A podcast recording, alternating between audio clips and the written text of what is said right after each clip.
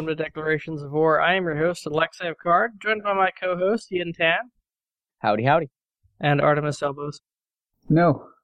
Not again. No. Not again. I told you. Our special guest this evening, Eve YouTuber and podcaster, Tyron Scorn. Yo, what's up, guys? And C S M candidate from Rote Kapelle, Vic Jefferson. Hello. First off, some shout-outs. I want to give a shout-out to Tweak and Shep, our two newest Capitalist Army members. I haven't had a chance to fly with Shep yet, but he's a Nor Academy pedigree. Uh, hasn't quite graduated, but he's going to be finishing off his P V P training as a member of the Capitalist Army. Have had the opportunity to fly with Tweak. He's an awesome dude. Going to talk about that more on our host highlights section. Uh, but also a special shout-out to my cousin Pete, who is coming up on his one-month anniversary in EVE. He just picked up his first solo kill. I am so proud. Uh, my host highlight is to, uh, well, my shout out, I suppose, is to the many, many people of Providence who attempted to figure out just what the heck was wrong with my computer. Uh, it decided to, uh, randomly on Monday that it was just not going to cooperate with me, and I had to take it apart and figure out what was wrong. So many thanks to those tireless tech support workers. My shout-out's going to probably Block. They really know how to show an invading force a good time, but more on that in the rest of the show. Um, my my shout-outs go to Rick Javix for uh, helping me out with a uh, awesome background from uh, for my corporation, and uh, he actually made me um a character trading card that he does. So that that was awesome. And uh, shout-out to my corp, I guess. And Vic? Meh. Meh. You've got no one to thank. No one has helped you in this past Not week even that you want to thank C C P, them for. Perspective, I will thank C S M C C P voters. For a wonderful game. Hear that, everybody? Rote Kapelle, not even worth a shout-out. Doesn't, terrible. Doesn't even care. Failing Alliance, okay, they're doing terrible. Okay, stop it now with the fucking Trump impressions. You're going to get people mad triggered. All right, you guys, one more. We've got a very interesting new sponsor for this show. Have you had any experience with high-sec wars? Do you think there need to be changes in the War Deck system? C S M candidate Toxic Yakin is currently looking for players to join the War Deck Project, an open group on Discord for the community to discuss ways to improve current War Deck mechanics and gameplay. You don't need to be an expert on the subject matter or anything like that. Just join in on the discussions, make suggestions, give your feedback, toss things back and forth. Help design a better system for wars. You'll find a link to the War Deck Project Discord in our show notes. Join in the discussion today. This guy, not even on C S M yeah, yet, toxic. Already reaching out to the community, getting conversations started, having things happening. Putting his yeah, money I where can, his mouth is. I like it. I can actually vouch for this disc. It's a place that I like to hang out and get pinged by very angry war deckers and people who get war decked constantly. It's very fun. Uh, Yeah, how, I'm currently many, uh, also there as well. I can recommend. I wonder how many money he put it, uh, put into this. Uh... He, he put in exactly one money. Yeah, it's uh, the the censorship rates on what? Declarations of War are reasonable, but not for pores. Well, there, well, I don't know, some pores. Definitely, for, for a we given can work out a pay-as-you-go system. So if you're thinking about advertising on Declarations of War, a bit worried about the investment, just contact us. We'll work with you. We'll get you on a payment plan, low interest rates. It'll happen. It'll be fine. Just don't default or they'll send M C off. Coming soon to Alexiev's second corporation and loan sharks are us. Oh, yeah. uh, I actually did have that idea super briefly of doing like an E U, not crowdfunding thing. For like micro loan, but eh. We've got some dudes who do effort it within risk. Mercenary Coalition. Apparently, oh, they've yeah? got some some backers who back people who know what people to trust, and so they give their money to a third party, and then this third party loans it out to people who are trustworthy, shares some of the interest with their backer. As I understand it, it's very interesting. And other interesting news, though, our poll this week: Jin gets something right. Just barely, wow. He does. Yeah, I, I will take it. I, I think this just shows that people are very divided on the issue at the end of the day. Yeah, well, I have a thing about that. So we asked, is nullification on interceptors a net positive for the games? The the podcast was extremely divided on this issue. And so is our audience, apparently. Uh, fifty-seven percent say no. Yes, forty-three percent. Separated by a single vote. Now, my my question to Yin is, the C S M was one hundred percent on this issue, according to the minutes. And you guys yep. all were definitely negative on nullification. But, you know, the podcast is is divided. Listener base is divided. You heard a lot of conflicting feedback from the community. Do you think there's a disconnect there between the C S M's experience and the experience of the broader community base? And if so, what would you ascribe the cause? Some of that's obviously going to down to the fact that uh, we have a different level of experience in using nullification. Like, if you, you abuse something for long periods of time, you end up with a pretty negative view on it. I mean, I know people hate the shit out of Slippery Pete's for how broke, uh, not how broken they are, but how like obnoxious they are to fight, but still use them every single day. Um, what else is the, uh, and also just the fact that, you know, maybe there there is some sampling bias. You know, people who've been in the game for a lot longer have a very different view on it, and you know, some people see things differently because of that. Uh, at the end of the day, I, I think. Uh, To a degree, I also think that some people who vote yes are people who use them regularly, um, but don't see, you know, but use them in a way that's less being less abusive towards the mechanics, like the whole getting ahead of the fleet that we talked about in our previous episode, which was one of those things that really uh, helped me to understand the issue from you guys' perspective. I really do appreciate that example because it helped to trigger a pretty decent conversation with the rest of the C S M, actually. I suppose you're not going to be able to go into detail on, on it how was that... just between the C S M, but I don't like to talk about it particularly. It's, you know... All right, all right. Yeah. Well, very interesting. Um, speaking of, of, you know, the whole zero-zero dance, which I think the question of interceptor nullification is pretty tightly tied to, uh, Brave is reuniting with Test. This is amazing. Local, they're now putting GIFs of Local on Reddit of like just how AIDS, all of the base spam is, and all the memes and A C art and crazy shit of having the two of them in the same staging system.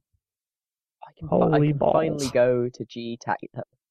I can finally go back to G T A C. Everything is like it was in two thousand fifteen.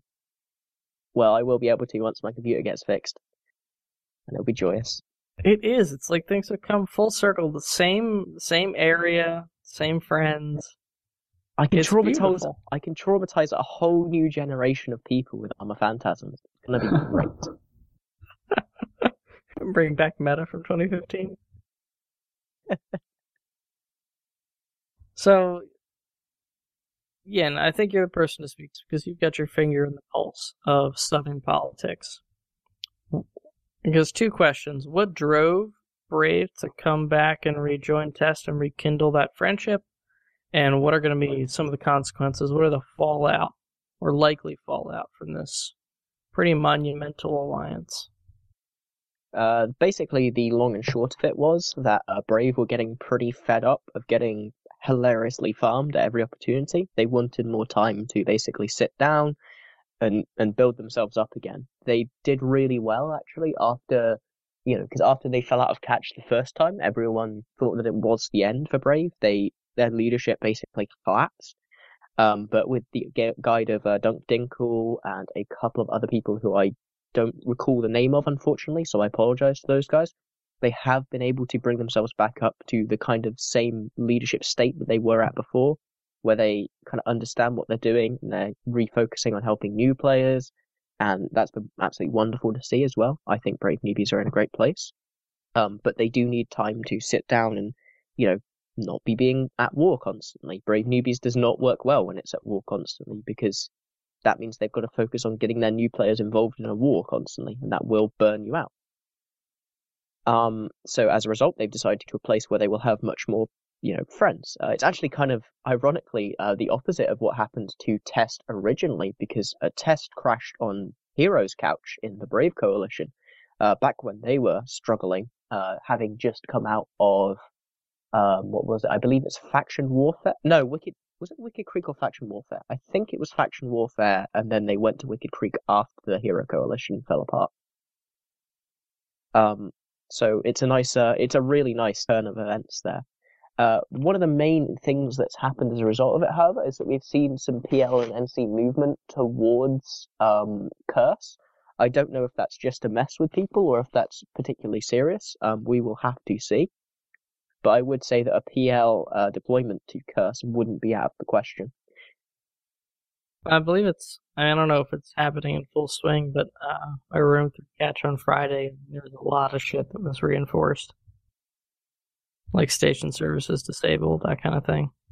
I can't speak as much for that because I've not been able to uh, log in and take take the temperature of like who's doing what where, but I will be keeping an eye on it. Who knows, I might have another war in the south to cover soon enough. I think it'll probably be more of a farm war than anything else. Like, I don't know. P L just does that. When they don't have an invasion to participate in, they pick Test or Brave and go farm the crap out of them. Sometimes well, to death, not always. The interesting thing was that when during the Tribute War, um, Test and C O two were in a very interesting position where they were effectively sandwiched between the P L, uh, P L's uh, sphere of influence in the Guardians of the Galaxy Coalition and their escape route through LOSEC, which was actually where uh, P L and N C were attacking them through.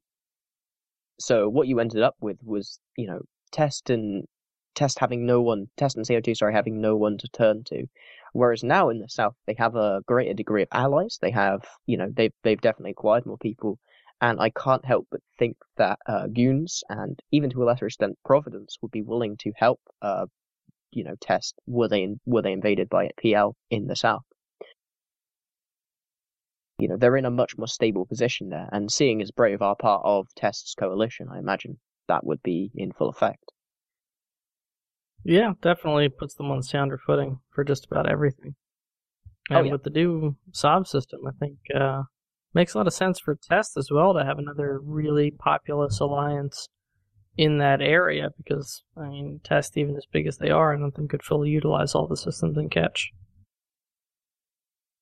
Well, Test aren't predominantly living in Catch. They are leaving Catch as kind of a... um. a training ground for smaller alliances. I believe they do own a couple of constellations, but the vast majority of it is held by uh, Drone Walkers, uh, Dangerous Voltage, and Tactical Supremacy, and uh, a couple of smaller alliances.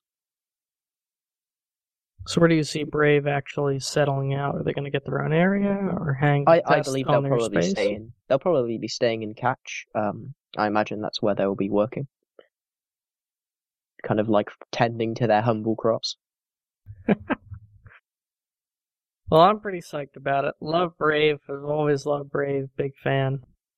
Um, and Test are like the match made in heaven, born to be together. Uh, you know, sometimes when they fight, it's like Loki and Thor, and then, of course, they'll team up, and it's like the good part of Thor the Dark World, and yeah, it's like a whole thing.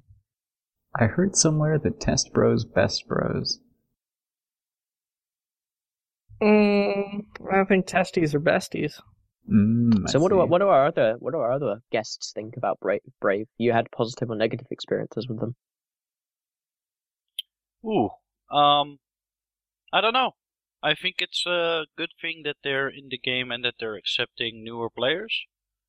I don't like that they have given up their neutrality, sort of thing. I I think they started out being neutral and just, you know, fight everybody, and now they're uh, they're sort of like the bash- Bastion, like a meat shield for other people to shoot. Like, whoa, I, whoa, I, I, Tyron! I, I don't know. Come on now. Uh, I, I I don't know. I, I, How I, dare I, you? I mean, how dare you besmirch the good name of Bastion? Yeah, yeah, yeah, yeah, yeah. Like, I, I don't know. I, I, I would have loved to see like a really neutral party that just roams through through NullSec and um, just picks fights for everybody. And now they're again like they're allying themselves and building stuff. And I, I don't know. I don't know how to how I feel about that. Is this a um sort of a showing of what the solve mechanics maybe having on the social and the uh, political nature of NullSec? Is oh. it no longer feasible oh, yeah. for a individual entity oh, yeah. to just go around and pick fights, in your opinion? Definitely. Like, um, I, I think Alex might have remembered uh, Jade from Lost and Eve uh, talking yeah, about this co- constantly. Like, he wanted to be his own entity, like, and, and start from scratch, be completely independent, and he never he never really achieved that goal because he had to ally himself with other parties, and he did it, it, he didn't really want to do that. And well, here's here's the reality of Eve, right? If you want to do anything that's attackable by another player, and like in terms of structures, take a system, whatever. If you don't want to get that kicked over, you need to have complete military supremacy. And it doesn't matter what S O B system. Uh, it doesn't matter if we're talking posses. It doesn't matter if we're talking citadels, POCOs, uh, S O B system, whatever it is. If you can't, by yourself, by your alliance alone, completely defeat an alliance of every other player group in the game, then you don't have enough. And you need to be prepared to get your shit kicked in, because yeah. it'll happen to you eventually. And that's, I mean, look, just look at World War B. It can happen to literally the mightiest, and happens very frequently to the not mightiest. um, yeah. So that's that's nothing to do with the S O B mechanic. That's just Eve warfare. If you can't make friends and you want to go it in on your own, then you better be fucking massive, because that's the only way that you're going to be able to do it on your own. And unfortunately, even being, you know, your own alliance with that many people in it, I mean, we're talking, you'd have to get tens of thousands of players. You know, at that point, you're making internal compromises and deals and politics as well. So, uh, it's very nice to say, but you know, I think the reality of the size of the game and, and just the nature of, of how EVE combat works, and that it, it's not instanced, that, you know, I think there's like a mid-level goal, which is like be a regional power. Yeah. And that's somewhat more attainable, but as soon as you get there, you are now a target for the largest group that gets dislodged from some other region to come in and push your shit in, or for P L to come and farm you, or whatever the situation is. Yeah. So you're always going to be faced with that choice where you're going to be outnumbered and outgunned by the rest of the game, unless you outnumber the rest of the game and can outfight the rest of the game by yourself without any help from anyone. There's just no one that can really do that. I don't even think P L could even do that. Yeah, true. I, I don't I don't know. I just I think uh, Eve has has become smaller in terms of uh you know everybody knows knows each other now. Like everybody knows who uh, how to contact each other, and um it's it's hard to stay out of it, sort of sort of so to speak. Welcome to any time, like, post two thousand nine. Yeah, yeah. yeah. Like, I mean, after, I still feel like it's Skype. A relatively new phenomenon. I wouldn't see in oh nine. I'd say, like, twenty eleven-ish even. I think you're really over, like, really underestimating how much diplomacy is good. Like, it it's always expanded with technology. Technology has almost always been the key limiting factor for communication in EVE. How easily can I talk to someone else? And that's why we yeah. saw, that's why we saw World War B be so effective, because Discord was like a key part of that. In all honesty, uh, even before that, we saw Jabalon five giving Goonswarm a a massive advantage when it came to diplomacy, because they were able to basically just get everyone in a single location and constantly hammer out discussions. After that, we saw Skype start to take priority, and now we've got Discord. It's very, very interesting. Mm. Yeah, like like someone someone like me who, who started in two thousand nine, I believe. Like, speaking to someone like the Matani was like impossible. And now I, I've got like fifty options to get in touch with him, and if he doesn't respond on the one, I'll I'll get I'll, I'll get a response on the other. Like it's it everybody's so visible now with all these third-party tools outside of the game, that yeah, diplomacy I mean, also becomes a lot easier. And not just third-party tools. I mean, you want to talk to Matani? I barely know the guy. Um, we're on, you know, we talk and it's friendly, but I don't know, like hang out with him, hang out with him. I've still seen him more often at like various EVE events than I've seen my best friend in the past two years. Like, exactly. Yeah. If you go to these events, like you start running into the same people, and it's really hard to be mad at somebody who you're like, you know, you, you you're waving and shaking hands, and you know, hanging out and chatting, and sharing stories. A beer is the best diplomatic solution to any problem. Mm-hmm. But speaking of EVE becoming a small world, we have co-hosts at war. Uh, Mercenary Coalition has accepted a contract versus Providence. And my, my, my, it is going quite explosively. I like how the first knowledge that you had of this was me just shitposting relentlessly in the Declarations of War podcast channel. Oh, I, I knew there was the talk of the contract. I didn't know they got their shit kicked in. Fucking well. World. But I, I will I will say that while there, and I'm sure we're going to talk about it in depth, while there have been some uh, unfortunate fleet combat losses from Mercenary Coalition, uh, they are winning currently at sixty-seven percent. It doesn't win wars. Well, I suppose um, A D Ms and P Os staying online and consistent fleet numbers around the clock in order to compete in a uh, twenty-three seven EVE online is what wins wars? No, what well, wins wars is the fact that both sides are bringing out Drake fleets today. That's what I'm oh, saying. I love it. What? Well, speaking of today, I've we'll, got we'll, leave the, we'll leave the Drake fleet apart because that's that should be another topic on its own.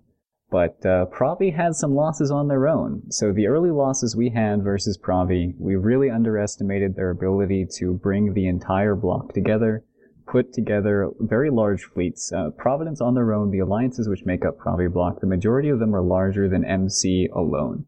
And it was sort of a thing where you don't really expect Provi block proper to be as coordinated as it turned out they were. And certainly that could be attributed to their history pushing off invasions from Triumvirate as well as other people who just go in, roam around in Provi. They're constantly fighting someone, constantly skirmishing. And I'm sure that's a really good place to breed uh, good combat pilots as well as good F Cs. But the thing that really hurt us was we underestimated the capabilities of the Nightmare Doctrine in the war zone that we were driving into. And um, Jin and I at some point are going to be having a theory crafting corner on the Nightmare, what it does well and what it does not so well. Because so many in M C have been seeing the Nightmares perform phenomenally well under the hands of Provi Block, who are very experienced with them and are wondering why doesn't M C have a Nightmare Doctrine? And I'm sure this is a question in many other people's minds. P M, I think Snuffed has even brought out Nightmares. I think Test has used them in the past as well at the end of the Tribute War. Used them. Yeah, so they're a very interesting doctrine. We'll talk about that more, and underestimating them was certainly underestimating the Nightmares and underestimating the ability of Provi Block to work in a coordinated fashion was the um, the folly that M C made at the outset of this invasion. But this morning, we've started to see the tides of war turn. Provi Block came into M C's second staging system. It was very interesting. With M C, we're a nomadic alliance. We move around from contract to contract. We have a couple of assets in a particular system in LOSEC for staging purposes, also with work with the Norwegian Trading Company. But apart from that, we move. And so effectively what happened is on a Friday night, Ping went out saying, hey guys, get ready to deploy. Move ops E U T Z tomorrow. And then by Sunday morning, all of M C was deployed to a LOSEC, a few jumps out from Provi, particularly the K V P entrance. And then we found out that entrance wasn't very good. The capital jump ranges and things weren't to our um, specifications. And so we deployed again. We moved staging systems. And again, thirty-six to forty-eight hours later, all of M C is in a completely new staging system and in fighting shape. And the second staging system is where Provi came out with two hundred or so Nightmares, or at least a fleet of two hundred or so in Nightmares, reinforced a pause that was, we were particularly attached to it, you know. We like our stuff. We don't like people poking at it. And uh, it came out this morning, A U T Z. I woke up at four a.m. my time. It was uh, an interesting fleet, to say the least, flying with my A U T Z bros, and we killed some Nightmares. It was phenomenal. Yes, you did. Yeah, it was it was, it was a particularly impressive fight from your side. But was... I will note that this was attacking you because you haven't successfully reinforced anything yet. Just saying. Successfully reinforced? Oh. Are you kidding me? Have you seen the number of timers that you have going on in your sovereignty systems? And how many of those did you succeed with? That wasn't the question. You said reinforced. We reinforced plenty uh, of stuff, Jin. How how much how much how many fights or how many second fights fights in our time zone have you won again? How many have we taken? Two. How many have we lost? Two. How many have you taken in our time zone? One. How many have you lost? One. Seems one more fight, and we'll definitely find out if this war is evening up. But in any case, fun times just, are I'm being had. Jin is smug as smug can be. I'm going to get him a smug mug and make sure somebody in M C takes it over to him at FanFest. Motherfucker, I just want to like, I just want to remind you, by the way, that you're not, you're not even fighting like me and Vardander, and well, you're fighting E O S Cannon and like Dinthio, so that's like solid A tier. But most of your fights, especially in A U time zone, against like people who have not ever run Strats before, and you're still taking losses, so you might want to fucking step your game up, boy. I'm taking... so torn. Taking losses, you say? Yeah, losing ships. Mm, okay. So, in Jin'taan's book, if you have a fight and you lose a ship, you've already lost. Pack it up, go home, that's it. Morale victory won on the side of the defenders or I'm... the attackers, doesn't no. really matter. Your F C team is clearly inferior. You should just go home. You're using your A team. We're like... We're, we're using the people who pick, like, middle of the pack in the dodgeball team, alright? And we're still wrecking you. Like, well, just wrecking, you know. I think, is certainly not the term to use in the A U T Z fight. In the E U T Z fight, certainly so. And I would attribute that mostly to the fact that we're taking fights at the very least outnumbered two to one, and at the very worst outnumbered four to five to one. So certainly yeah, some friends. underestimation on our part, and perhaps some bad decision-making, but nevertheless, I don't think you can quite attribute that to inferior fleet command... Uh, human capital, if you will. I, no one, I, I, I, hey, Artemis, I can't. Well, let me just tell you, I attribute this entirely to a lack of human capital. Can you stop me from saying that? No. Take my systems, and we'll, and I'll, I'll accept defeat. All right, Jin, throw in the gauntlet. Powers we'll have... of the president will not be questioned. Let me test that theory. What the fuck are you talking about? There we well, go. I will say this, that Artemis, no one is saying that the quality of M C's F C core has been on a steady decline since I left. I don't think anyone out there is saying that. I'm certainly not saying that. You know, I think Jin is just making the point that uh, right now the, the bench for Providence seems to be a little deeper. That's all I'm hearing. Well, we'll see how the tides turn. We'll we'll keep at this. We'll bring you more updates as the invasion continues and as the declaration... War podcast goes into fewer, newer episodes, but Smug I'm sure we'll find out.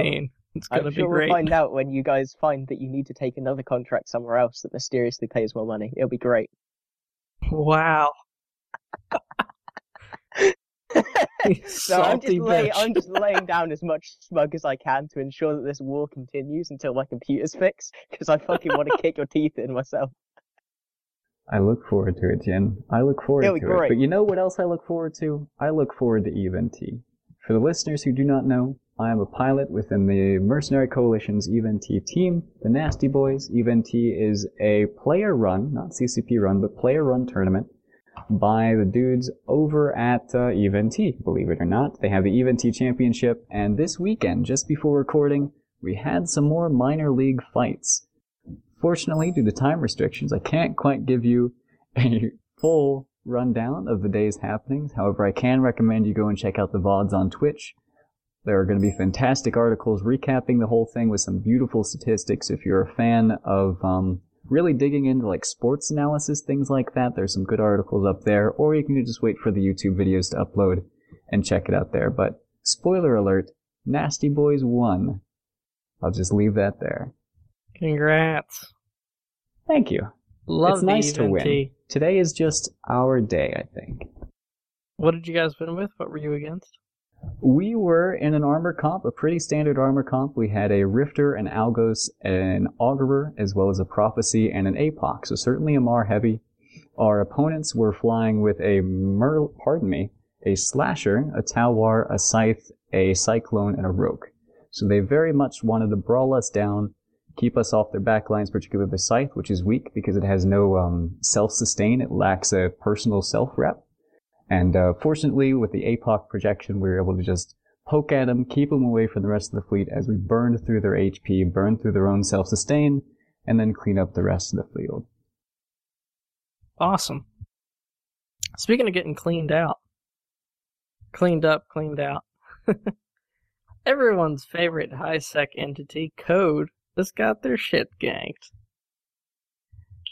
To the tune of about five hundred billion I S K, Code is the one of the most recent victims of the good old-fashioned Eve corp theft.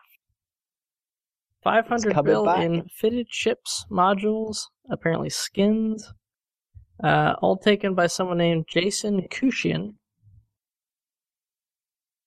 And, uh, well...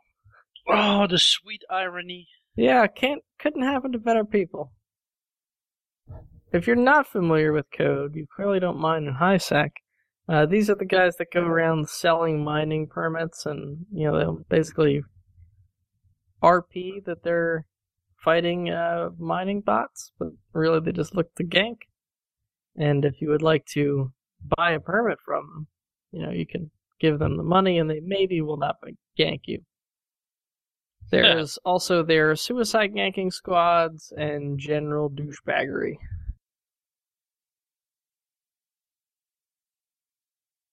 And of note is apparently, not only is this theft just a devastating thing on its own, but it seems to have been so devastating, Code is shutting down. miner bumping dot com, I'm told, is, being go- is going away, and uh, someone is trying to sell the Alliance, apparently, so you can own your own piece of history, so it is. That is uh, yeah. quite possibly a ruse. Well, a ruse. Yeah, it hasn't been confirmed yet, so...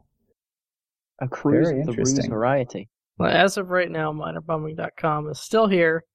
All the characters involved are still around. We'll see. I uh, I don't know. I, it seems like a troll to me. I think these guys will probably keep going, because I don't know what they would be relying on that I S K for exactly. I mean, suicide gang ships are pretty cheap. But we'll see. We'll see. It could be just the, uh, the betrayal is too much for them. The betrayal, man. That does seem a little bit silly, considering the people that gank all the yeah. time and how loyal they are to each other or not. So, I mean, worst case scenario, what? Code just folds into into mini love or something. I mean, it's not like it's really going anywhere, despite what they brand it. I think it'll be a cultural loss for HiSec if they shut down, in that James three oh five is like a huge leader to these guys. And if he's, you know, steps back,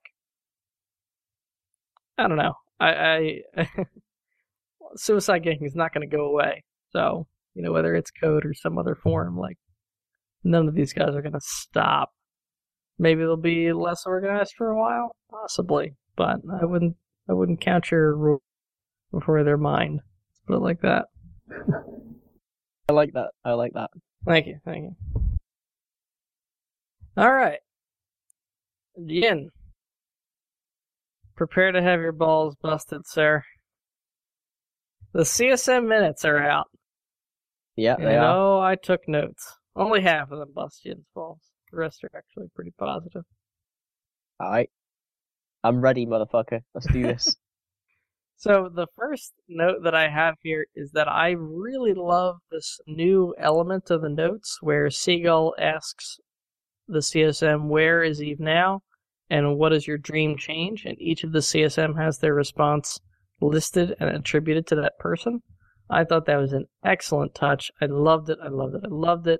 Wish that previous C S Ms had figured that out, because that's a really awesome way to, especially as like the first thing. I don't know. I assume this was the first. Yeah, Summit Welcome. One of the first things, yeah. Obviously, yeah. she there a lot was talked to us before that, uh, which didn't make it to the minutes. But I, I think it's a really good thing just because it shows how interested um, Seagull is in the C S M.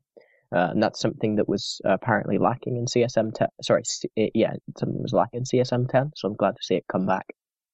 I think from the voters' perspective, you know, a lot of you guys are running for re-election. This kind of thing can really give people a better sense of, you know, especially in a C S M that's acting more and more on a consensus basis, you know, what the individual elements that go into that consensus actually think themselves and what can they stand on their own merits on. So I love that. Uh, Mister Hyde. made an excellent point in that section. Um, the dream is to get quicker reactions to issues with balance, so there are less frustrations for longer periods of time. And I know this is a big issue brought up later in the minutes as well, but the idea of the balancing pace of Eve and whether balancing more rapidly, like, you know, throw out League of Legends or a similar game, is actually bad for Eve because it takes a lot of time for the meta to adjust. Yeah, I continually use the example of Magic the Gathering as an ideal quote-unquote balancing pace, um, as it's roughly two to three times a year, and it's very well known when these balancing actions will take place, which allows people to prepare for them. I think, and considering the reason why it's done like that is because Magic the Gathering has such an external kind of marketplace to it. It has economics and, you know, people's livelihoods depend on it. Not to the same degree, or not like in the same, you know, not that people have their livelihoods based around Eve metagame, but still. I think it is a, a good example of how to do balancing right in a game with consequences. I don't know. Are those balance of... passes super significant though, or do they need to be minor? Because I'm almost of the mind that, you know, minor changes oh, yeah, no. more frequently would be better. Like shave the hit points down five percent on this ship, increase agility on this one, et cetera. I very much agree with that. I don't know if I'm quite the fan of the very regularly scheduled balance passes. I think C C P made a very good argument that really resonated with me about. If you have this regular schedule, then at some point you may run into the situation where you just have to tweak things for the sake of tweaking things because the player base expects it. And also as far wow. as like the more frequent balance changes is concerned, I think Alec put it well, there's just the meta shifts slowly in Eve, and you have to take your time to see how it's going to shift and to find out what changes are going to actually solve the problem if there is one to begin with. I think the, the compromise that it seemed the C S M came to with C C P on the issue is that C C P will be more upfront with acknowledging that uh, there may or may not be a balance issue and letting the player base know that they're keeping a close eye on it and that um, they're certainly not ignorant of the issue. I think that'll help the player base out, ease some nerves, and it also doesn't run into problems with changing things too quickly before the meta can settle. Yeah, I, the the problem with the whole um, settling of the meta, though, is really my problem. Uh, my problem, and this is something I've talked about before, is where we end up with a calcification of the meta, where something starts to coalesce around one thing, the counter to that thing, and then, you know, one other ship that is the counter to that counter, which normally happens to have some other hideous weakness that means it's also, you know, It, it it tends to just be really bad, and it's only used to counter that one thing. And what that means is that you just end up with like one and two, one or two ships being flown. I think during two thousand fifteen we saw like a, a huge amount of calcification around the Proteus and the Tengu, with those being almost the only ships flown. And you know that was a really bad time for the game in terms of balance, in my personal opinion. And now we're sort of at the same spot with the Macarial and the Nightmare. Uh, the Macarial, the Nightmare, still Tech threes, uh, Armor Tech threes specifically. Yeah, but not as much, though. It seems like it's more of a, a still a holdover from those days that groups haven't evolved out of yet. I don't really consider Armor Tech threes outside of Wormholes as really meta for fleet fights anymore. Yep, I would agree with that. Yeah, and I this, think, this is um, what I want to try and avoid. You know, it takes around eight to twelve months for the meta to settle, and beyond that, you end up with a calcification. So I'd like to see balance done to a reasonable degree around that time to ensure that the meta stays to a degree fluid. It doesn't have to just be nerfs; it can also be buffs to other things. So, if I may so interrupt, you're okay with Urkel basically ruining the game for like what you said, maybe five months, three months, four months? Uh, I know, I like, I mean, they emergency patched the whole mining thing, um, and we talked very heavily about changes to Panic later on in those minutes. It doesn't mean that I think that things shouldn't be emergency patched like this Ripple was. That's kind of a, a, a disingenuous suggestion. Um, okay. Well, the Rorqual's pretty dominant an emergency right patch, you know. The, the Rorqual isn't dominant, it's just that it has a really fucking dumb module attached to it that is insanely powerful. And should not, in my opinion, have been, ah, I struggle to say that it shouldn't have existed in the first place, but I think its its current iteration was a, is not great for the game. Anything that makes you invulnerable should come with heavy penalties. it's so just the... kind of odd to me to okay, see. Okay. Sorry, I'll, I'll I'll be quiet. But yeah, just that shouldn't wait. That's really game defining right now. If you see heroicals are being used, and I, I mean, I understand things take a while to matriculate and to get through and to develop in the meta, but something should be patched as soon as it's discovered this is being used in a way that was not intended and is absolutely game breaking. I mean, we literally told C C P that this is what we're going to do with it when they told us about it, and they didn't change it. So, yeah, so what I would mm-hmm. like to see personally is like a two-month cycle where one month C C P goes, here are some issues that we're looking at that are very concerning to us. S F I P Ls, the panic module, something else. Then uh, next month, there's a follow-up. We've decided to make the following changes to those things, or we've decided to leave them alone. Another list of things that we're concerned about or evaluating for the next cycle. And I would like that every month.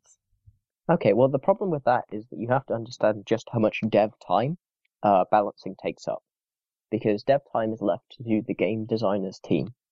Uh, these are the people who work on, say, citadels or mining, you know, mining arrays or command jump destroyers or, um, you know, the dicks, uh, basically anything new to do with game uh, gameplay that isn't N P C based. Um, that's what the game designers work on. So uh, an interesting question that was posed to me at a pub uh, was, would you rather have moon mining be delayed a month, or would you rather have balance done right for six months? And I found that to be a very interesting proposition, even though I know it wasn't entirely correct. This is kind of the problem with having a a, bal- a balance like set in stone within C C P, is that they don't have a huge amount of game design resources to utilize properly. Uh, and also, to a degree, I don't feel like they understand the um, the importance, or at least the uh, benefits that they get from balancing the game. I feel like they see it more of as a cost than as a product that they're delivering to the player base. Well, I, I hope that view changes, because balancing gets you so much value out of existing things. Like, yes, I'd absolutely like to have six months of, of balance changes for one month of new feature, uh, especially if it's something like moon mining. I mean, it can have the potential to breathe life into entire classes of ships, and I think you just have to look. I mean, if you want to have really good examples to pitch in front of C C P, I would put them in front of the cruiser rebalance. Way... way back. Um, now, that's like sort of like a total line rework, so maybe it's not exactly the same thing. Um, but you could also potentially look at the heavy missile changes. Like, that could totally change the meta of the game. Um, but it doesn't always have to be that drastic. But, I mean, just use those two examples as things that totally changed everything. T one cruisers went from practically useless to, oh, actually, you know, you can put fleets together with these, and they can be competitive. They're not just like laughable suicide rooms anymore. The heavy missile yeah. changes like took the Drake, basically, which is like the most used ship in the game, and threw it in the dustbin. And now there's a whole new set of ships and a whole new set of counters to those ships. Um, you know, those are, are pretty significant things, and you're you have this massive existing pool of ships and modules and all the ways that they interact that provide value for players, and you can make the game feel fresh by tweaking those numbers and bringing some ships off the shelf and putting some ships on the shelf. Not a great way to think about it, but you know, ideally every ship should be viable all the time, but in reality that's just not the way games work. Yeah, I also, um, I also argue that it doesn't even have to be a particularly strong change. Just changing a little thing and bringing more attention to a ship does tend to make it more used at the end of the day. But we spent Absolutely. a lot of time on this topic, and I, I think it's probably best we move on. All right. Uh, I'm looking at the forums. There's a whole big-ass section on web services where you guys talk about upcoming changes to the forums, I think very controversially, where they're going to be on a platform which will not connect your forum account, your character, or your official C C P account, your your EVE account. That seems yeah. weird to me, because if you're going to go that way, I would rather have C C P just save a lot of money and dev time and just tell everyone to go to the Reddit, because you're basically doing the exact same thing but worse. Oh. God, no. E- then Jim like, just had a heart attack. There's a reason why you don't use forums. Yeah, there's a reason why you don't use forums um, in uh, in anything to do with your own alliance, unless you're Brave. And that is because Reddit is a terrible, terrible way to discuss anything yeah. ever. Because, dis- because, and I will go about this in a mathematical way. If you read something and you don't agree with it, you should not downvote it, because not upvoting it is the same as downvoting it. Downvoting it is the same as, you know, negatively doing something twice.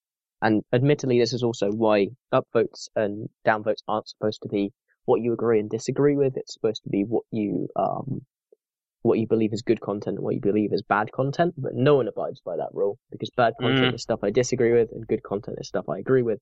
I'll vote accordingly. Reddit is a terrible, terrible place to get informa- uh, like to have a reasoned discussion. It's an amazing place to share content, and it's an amazing place to um, dis.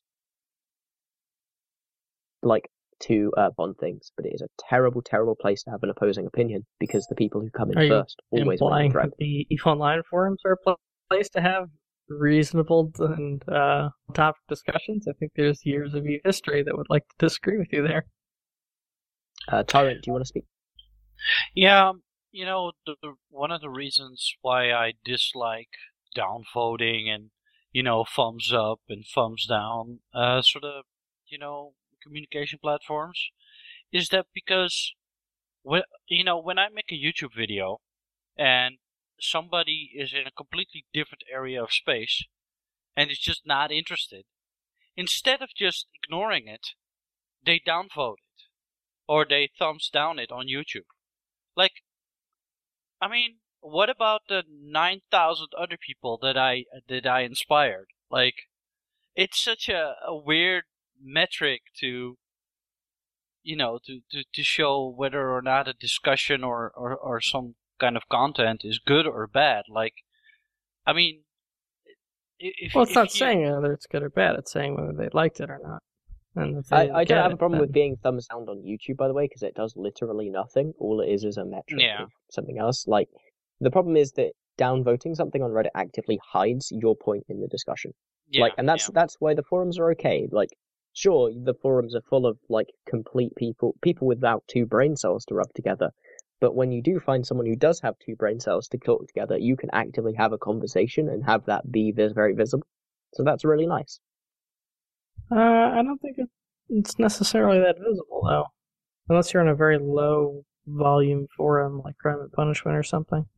And even uh, I don't think you understand how the quoting system works. Um, and also, I believe that this is going to change in the new forums. I don't know how much I'm about allowed to talk about it. But well, I mean, right. in the, well, in in the minutes about, it did if say we're talking about changing. Discourse, which is the platform that's named, that does have an upvoting feature. I don't know if C C P will choose to turn it on, but that that is just like they're just like likes in the current forums, from what I understand. It isn't you the thing that's most liked goes to the top or anything. Yeah, yeah. I mean. I, I really dislike Reddit, and you, you know it. You can't really have a discussion with a human being. Like uh, people shit post, and and I'm like, you know, all the people that try to share their content get downvoted and uh, end up on page uh, sixty-nine, you know, and and the shit posting that is posted by Brave Alliance or a Test Alliance, you know, that's on the front page, and you know it's it's an image or a meme. Like I don't I don't know I, I don't like that that sort of style. I, I personally like the Evil Line forums, but you know that that's because my my content doesn't disappear.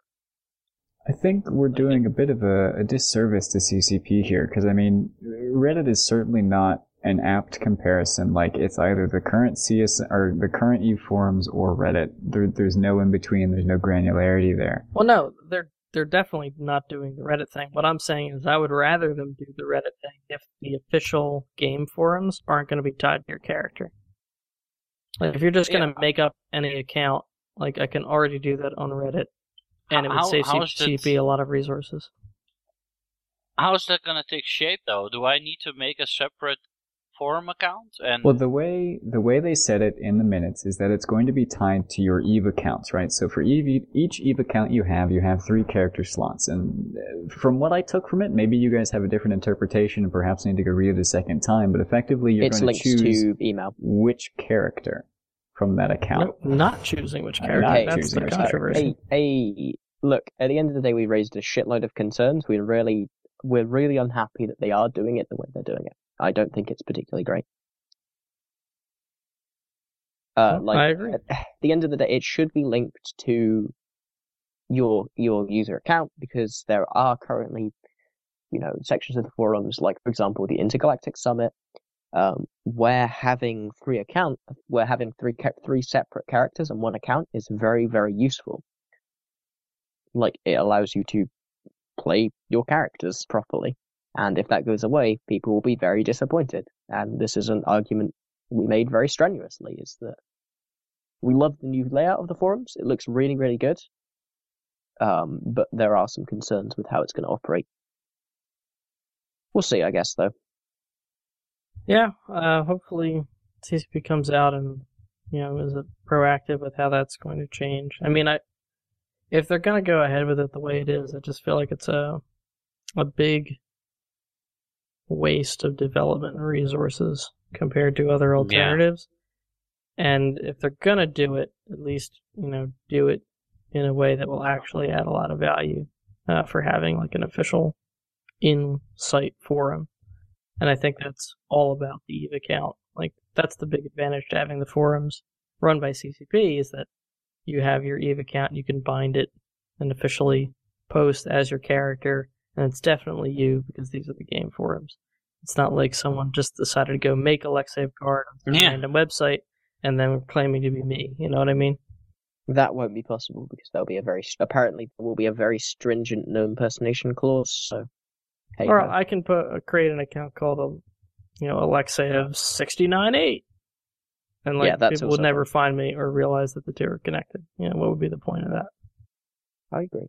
Anyway, do you want to move on? Because this yes. is session two of, like, um, fucking... I also have a note. Bob Mon brought up the topic of capital ship movement via tethered structures. And C C P responded that they're not happy with the current system, but that it wasn't, you know, as high of a priority. I was wondering what context uh, Bob Mon brought it up in, and what you guys see as the big problems with capital ship movement and tethering. Uh, he basically just brought up that tethering made moving capitals very, very uh, risk-free. Uh, you know, re- before we had Citadels, we had uh, garage dooring, which was, uh, as a result, nerfed. You know, as a result of how powerful it was, nerfed. And we've got effectively garage dooring to the re-garage dooring in um, Astra houses. So we're... Um, basically just trying to bring it up and raise it to C C P's attention, as it is kind of a problem. But we understand that it's not quite as high as a priority as getting all of the structures done and, you know, then seeing mm. what happens. I, I, don't I know... think the... Go ahead. Sorry, go, go ahead. ahead. Go ahead, Tyron. Uh, I, I think the whole tethering thing is, you know, I mean, you're you're you effectively got your own station, so why do you need to be invulnerable when you undock? Like, I don't get the whole... Okay, like... well, there's a reason why tethering exists, um, and that's because a lot of the functions that would normally be served by a station aren't function aren't able to basically work in an after house at a, a different level. Um, maybe, maybe you should put some and also because into it's... that. Like... Okay, well, you know, I, I I think you overestimate how many devs there are at C C P, and... Well, it's also I mean, a replacement for the P O S shield. I, I don't. Are you aware of what the P O S shield was? I'm sure yeah, you are. I'm, I'm, I'm in a wormhole. Tethering so, is yeah. the P O S shield. That's what it is. It's just that you can be bumped inside it. Well, yeah, I mean, the bumping but, wasn't but intentional. The, but the P O S shield, the the P O S shield has been replaced by a fully fledged station. Like, you can dock. That's your P O S shield. So why do you need to have like a docking option? Like, for capitals, okay, I get it right now, but because you need to be able to align, because because in a pulse shield you could align within it, and also because you could see what other people were in, so you undock, you see what everyone's in, then you do stuff. Like, Yeah, I get, I get what you're saying. I just strongly disagree, I, and it, I think tethering does add a lot of value to the game. I'll, I'll, I'll bite for this discussion a little bit. Like, um, like, what, what happened to instant undock bookmarks, and what happened to keeping eyes in a cloaky scout outside of your your uh, citadel? So, I mean, it seems it for for me. I can't speak for every everybody else, but for me, it seems like a really lazy way of fixing something. Like, people with, with a twenty billion capital ship should just use a scout or something, like instant bookmarking, or, you know, of course, the aligning thing, I get it, but... No, you're, we're, you're, we're arguing you're, you're, that should exist. We're arguing that you should, you should have to, like, you shouldn't be able to sign on to a building. That is not good. Yeah, that's so basically what Jin is trying to say, if I may, is that the mechanic is put in place to help other things, right? But because the mechanic is able to be utilized by these capital ships and super capital ships, and in my opinion, the crux of the issue is that Astrohosses are effectively throwaway, that they're so cheap you can literally plop one anywhere very safely as a, a hazard of the anchoring process, that capital movement is effectively... invulnerable. Um, if yeah. I were to well, throw my hat a... into the way to fix this, at least on a temporary basis, is just prevent capitals mm-hmm. or super capitals from tethering on Astrohouses. If you want exactly, to move them safely, yeah. you have a Fortizar. Because that's well, what the I... Fortizars are made for. And there's an easy way to, to do that. Like, a ship can't tether at something it can't dock at. Yeah, I, I think I think that tethering needs to be moved completely. Like... I don't know. You you you have to docking option. I would like I would like you to present a circumstance in which tethering is bad for the game in its current state. Because I can't attack you when you undock. You're you you can sit there for twenty-four hours, be tethered. I can't do anything. I mean, people could. Can I do anything to you? In that? True. Yeah. You can't do anything to me, but it you know, I mean. It's just like sitting in a pause shield, and whether. Pause shields were good or bad, I guess, is up for no, but, debate. But the pause but... shield has been re- replaced with the docking option. You can dock inside the citadel. That's your pause shield. When you've docked, that's your pause shield. Okay. Now, and what if I, what if I, for example, sit and I cloak in your system and there is no Astrohouse there? Am I? You can't attack me then. Is that bad gameplay? If if you if you still use a pause. No, I'm I'm saying, like, okay, so you're you're saying that because I know that you're there, but I can't attack you, that makes it bad. What I'm saying is, if I come into your system and I cloak, but you know I'm there, is that bad gameplay? Because that is a, almost exa- exactly the same thing. Why? Because because I'm literally reiterating what you just said. I am I am here. No, it has nothing to do with cloaking. That was the reason ha- you gave. It it just no, has to do with like. Like, how does it work for HiSec right now? If you undock from Jidda, and, you know, you've got ten seconds in vulnerability, you can warp to a, a safe spot, and if if you fail to do that, and somebody can attack you, why why is that mechanic not just used for a Citadel? Why do you have to be able to undock and be completely invulnerable? If something, if you're completely reliant on docking and undocking mechanics to generate content, you need to be looking at other ways. No, no, no, but yeah. that's not what I'm saying. But wh- why? Why is the tethering you're arguing even there? Why is it, well, you're arguing why is tethering there? And we've given you the thing. It's because it's to replace the utility of pause shields in allowing you to align to things when you are, you know, inside a structure's quote-unquote area. And it All also right, provides um... the ability for other things to be like dealt with. Right, we're, I'm going to cut this discussion. I, I don't. I don't think there's a lot of community-wide disagreement on whether or not tethering yeah, should know. exist. So we're going to move it along. Uh, I actually have to skedaddle. The podcast is running over. Um, but no, before I go, no. I just want to say that uh, Yin, leave my sniper hacks alone. You filthy, filthy battleship lover. And I was super excited about what I heard about uh, essentially world skins, which is a big thing in League of Legends. Could be a really cool thing for ships. There's talk about it in the C S M minutes. Fucking love it. I think it's absolutely worth it for C C P to invest that money, because if you look at other esport type games that have these, you know, championship events, those skins make bank. People love buying skins of their favorite teams. They tend to be cool. They tend to be exclusive. You know, they're only on certain ships. Uh, I think that'd be fantastic. I'd love to see that. And I'm also super excited about uh, C C P's notions of the possibilities of billboards and ways players can interact with them. I think that's fantastic. A lot of exciting stuff there. Uh, I'm going to turn it over to Artemis to move things along to the next point of discussion and to close out the show.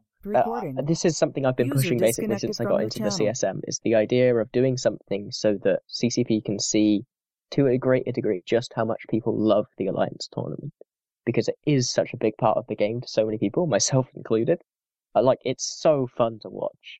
Um, and I, I'd hate, I, I, I'd want some way to basically show C C P, hey, I really like the AT, please uh, let me support you, because I will never ever buy skins for anything.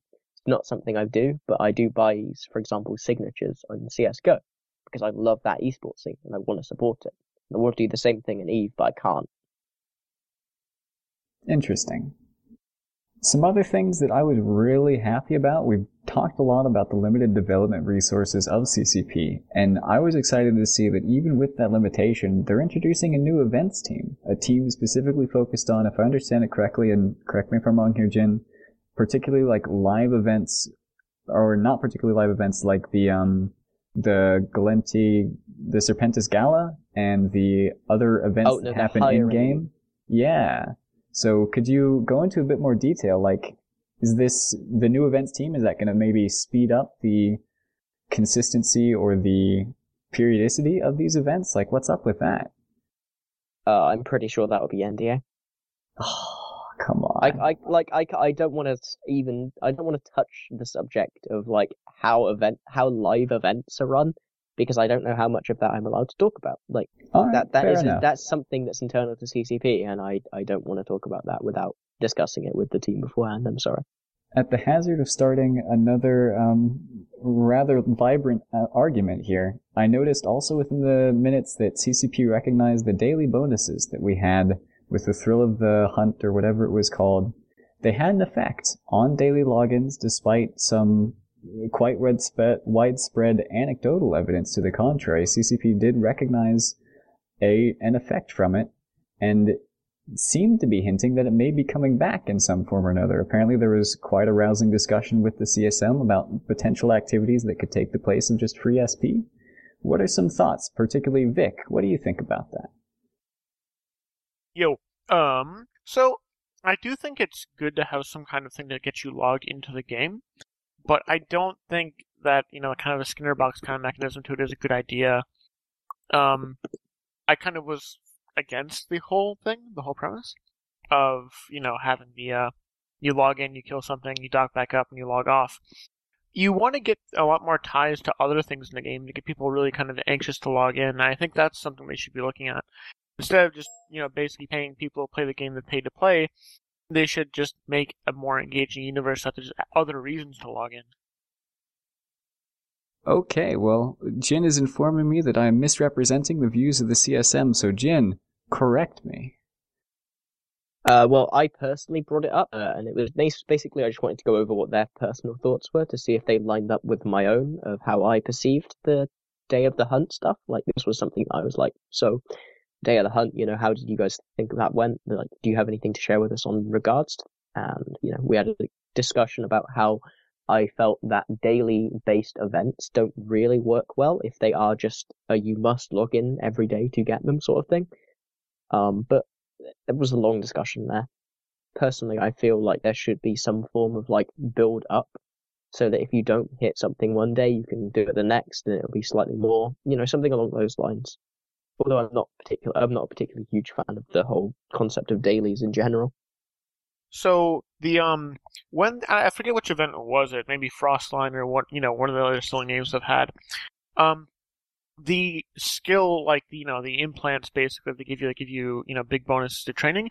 I thought that was a really, really good way to encourage activity, because not only could players go out there, get shot at, and have fun playing EVE, there was another, you know. there's more stuff out there to go ahead and get, which is always a good thing.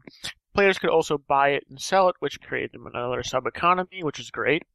Yeah. And if you didn't want to shoot rats, you, you could pay somebody else to shoot them for you.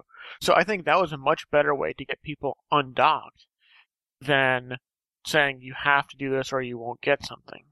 Yeah, I very much agree with that. Interesting. Tyrant, you got anything to add?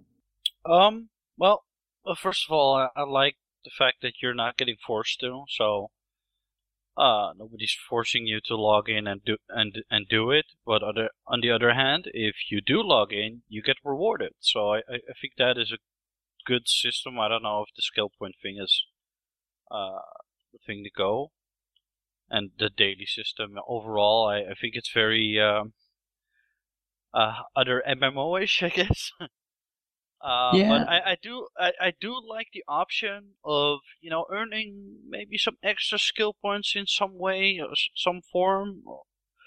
Um, I think right now what they were testing out was you know ki- uh, make one kill or something and get this much uh, S P. Was that the thing that they released? That was indeed. And yeah. I think I have a bit of a, a contrary view to the, the rest of the cast here. Uh, in my opinion, the Thrill of the Hunt event, as it operated, I didn't have any particular problems with it, right? Uh, the S P reward, I think, was a fantastic choice, particularly in the amount they chose. It wasn't uh, overpowered in any way, the boost that it would give to people, but it was still enough of an incentive that people wanted to do it, and despite what some may say, C C P has evidence, they have the statistics to show that it certainly had an effect. And I think the argument has been made for years to new players coming into EVE that other people training before you join the game and gaining these skill points does not necessarily put you at a huge disadvantage. And I think that fact alone, the fact that EVE players have been making that argument for so many years, in fact, I believe it and I think everybody else does, that the um the skill point reward isn't necessarily a you have to log in or you lose out. It is more of if you log in, you have this advantage, or not this, even this advantage, this reward available to you. I think the skill points, uh, because you're able to train on your own, injectors are a thing that you can buy, that uh, if you specialize, skill points aren't necessarily even an issue, that the reward was not necessarily a thing that you had to get, otherwise you were in trouble. Uh, uh, who is making the the the disadvantage argument? Because I don't see that. Exactly, that's see... what I'm saying. Yeah, like I, I don't. Well, okay, let me allow me to rephrase then. So people don't like the the Skinner box model of, I think was the term that I recently heard put out, that if you don't log in, then you don't get this thing that everybody else is getting, and so it, so it sort of forces you to log in. I think skill points is not an item which causes that effect. The people who want the skill points can log in, but not yeah, everybody yeah. needs them to get ahead in the game, and I don't think they would have this negative effect that people attribute to this quote-unquote Skinner box effect. So, you say more people logged in. I mean, did they actually try to control for I P address or something like that? Because I'm not totally convinced it was... I mean, if they did, I, I'd like to know. It's like, did they look if it was just like the same people logging in more accounts per day because every account needs to go earn it, as opposed to more unique logons? No idea. So that's one thing I'd be curious to see, if it actually raised not just population numbers and player numbers, but actual people that are in the game and potentially could uh, form interactions inside New Eden. I mean, that's something I'd be curious. I mean, the the wording in the minutes specifically says more players logging in, and I don't think C C P is so naive to misattribute players with accounts or individual characters. So I'm willing to give C C P the benefit of the doubt. That is certainly a, a good question that if Jin could have some knowledge and it wouldn't break the N D A, I'd love some clarification, but if not, then we'll just leave it at that. Yeah. Well, that's what we get. Sorry? Uh, to, to, to add to, to this, I, I do think that the idea is really nice. Um, maybe they could, you know, make a system where you just, um, over time, doing... Uh, a certain activity, earn some loyal points or something like that, and with those loyal point, loyalty points, you can maybe buy a skill injector. Um, uh, that might be a a better option, maybe. I'm not yeah, I, I mean, sure. Man, if only there was some form of currency that we could exchange for, for skill. Yeah, po- oh, it's yeah. I S K! It's I S K! shit, why didn't we think of this? No, no, but y yeah, you could, but I, I don't know. Then, then, then the the same argument can be made for uh make a kill a day, get this amount of skill points. Then you could argue like you can already do that by, you know, doing a level four mission and using the is to buy skill injector, for, for example. Like, um, so I, I don't know. The idea is is wonderful. I mean, if it gets people logged into the game, I'm all for it. But, but it does give N P Cs control. Like, the more you should try to, C C P should be actively trying to wrestle control of the game from N P Cs, both the rats and the N P C entities and corps. It's if you're gonna do it, make sure that there's some form of player interaction that they have to go through in order to get their their skill points per day. Just the fact well, that you shoot a rat is just like, this is dumb. Nobody likes no, rats. That's People an interesting point. I'm gonna. I think we've sort of beat this horse to death, if you will. And the the giving the rats control is an interesting thing, especially given in the notes it mentioned that C C P has the technology. They've been working on new N P C A I for a while now. It's phenomenal. They tested it out with the drifters. Drifter incursions were a thing. Maybe a success. Maybe a failure. It really depends on your point of view. But they mentioned in the minutes that event sites can change the number of N P Cs that spawn depending on the number of players who are at that site, sort of allowing sort of scalable P V E, if you will, scalable difficulty, depending on what you bring against it. I thought that was particularly interesting, uh, especially with Jin's comment that he wants to F C ratting fleets if there are no other players to shoot. Yeah, my idea, that, that was specifically that. I said I want... Yeah, my ideal state of the game for like N P C A I is the point at which I can take a PvP fleet around space, and if no one turns up to shoot me, I can go and fight the N P Cs and have that be challenging. But, you know, long dream. Yeah, so how does that tie in with, with your vision for N P Cs versus players controlling the galaxy, Vic? I thought that was a very interesting point that you brought up, and I just wanted to put it in a bit of a different context. Well, I... I think that would be, it's a very different game, I think, if I got my, you know, like you get your group or your, your corporation together to go fight rats. I mean, there's a lot of people who enjoy doing that, but I think you've basically lost a big deal of Eve if you can't find players enough that you have to fight an N P C fleet. I think if that, if it came to that, I'd rather spend the, I'd rather see the time be spent making more interesting ways to make the galaxy more interconnected so you can find the fight you want. So I think right now it, the problem is there's a lot of problems which make entities, you know, which favor entities of asymmetric size to end up engaging each other. What we should be looking for more is how do we let fleets find each other and have a good time? Like Thera is a good idea, right? Because that means you can almost always find a fleet somewhere if you're willing to go through it. That's of comparable size. You can tr get between regions pretty fast in subcaps, which is good.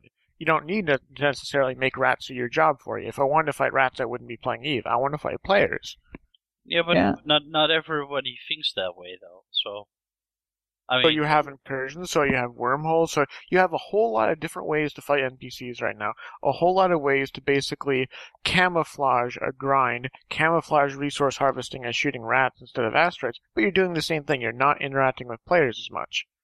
Like, I don't see a real big difference between a bunch of people getting their oracles together and mining asteroids as opposed to somebody getting a whole bunch of indicators together and doing an, an incursion. You're doing the same thing. You're earning money together against N P Cs. Sometimes the N P Cs move a bit and you think they're more alive because they're rats, but they're essentially no different than the asteroids. Interesting. Uh, there's something you mentioned in there that I'm going to bring up in your interview, which we will be getting to soon. Uh, just a few more things I want to talk about within the C S M minutes.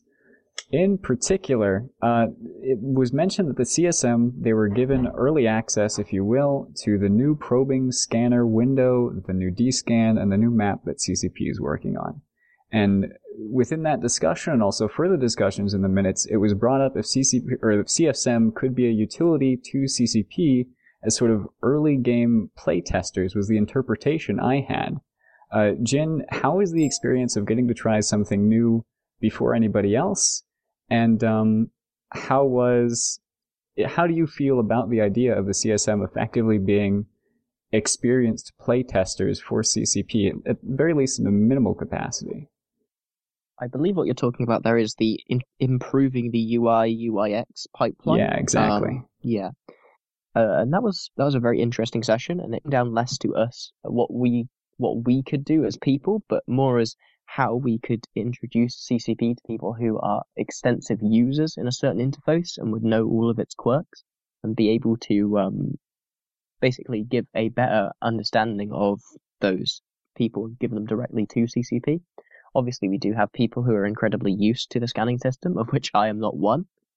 Uh, I I have very little experience with the scanning U I, um, but I will say that for what I do with it, which is uh, launch probes, put probes on gate, scan probes, right-click, walk fleet to, um, it was a lot smoother for that. Interesting. Yeah. But no, it was a it was a very good discussion. We also got to bring up uh, personal pet peeves with the U I. Uh, a lot of those didn't make it in, but my personal pet peeve with the U I that I mentioned was uh, logistics U I. I absolutely currently detest the state of logistics U I. It is god-awful. You ha- because it has not changed since um how, you know, how fall-off changed, basically, to affect remote reps. So you have no idea how effective your reppers are unless you do very, very quick um analyses with a fucking protractor on how much the shield is going up as you fire it onto it.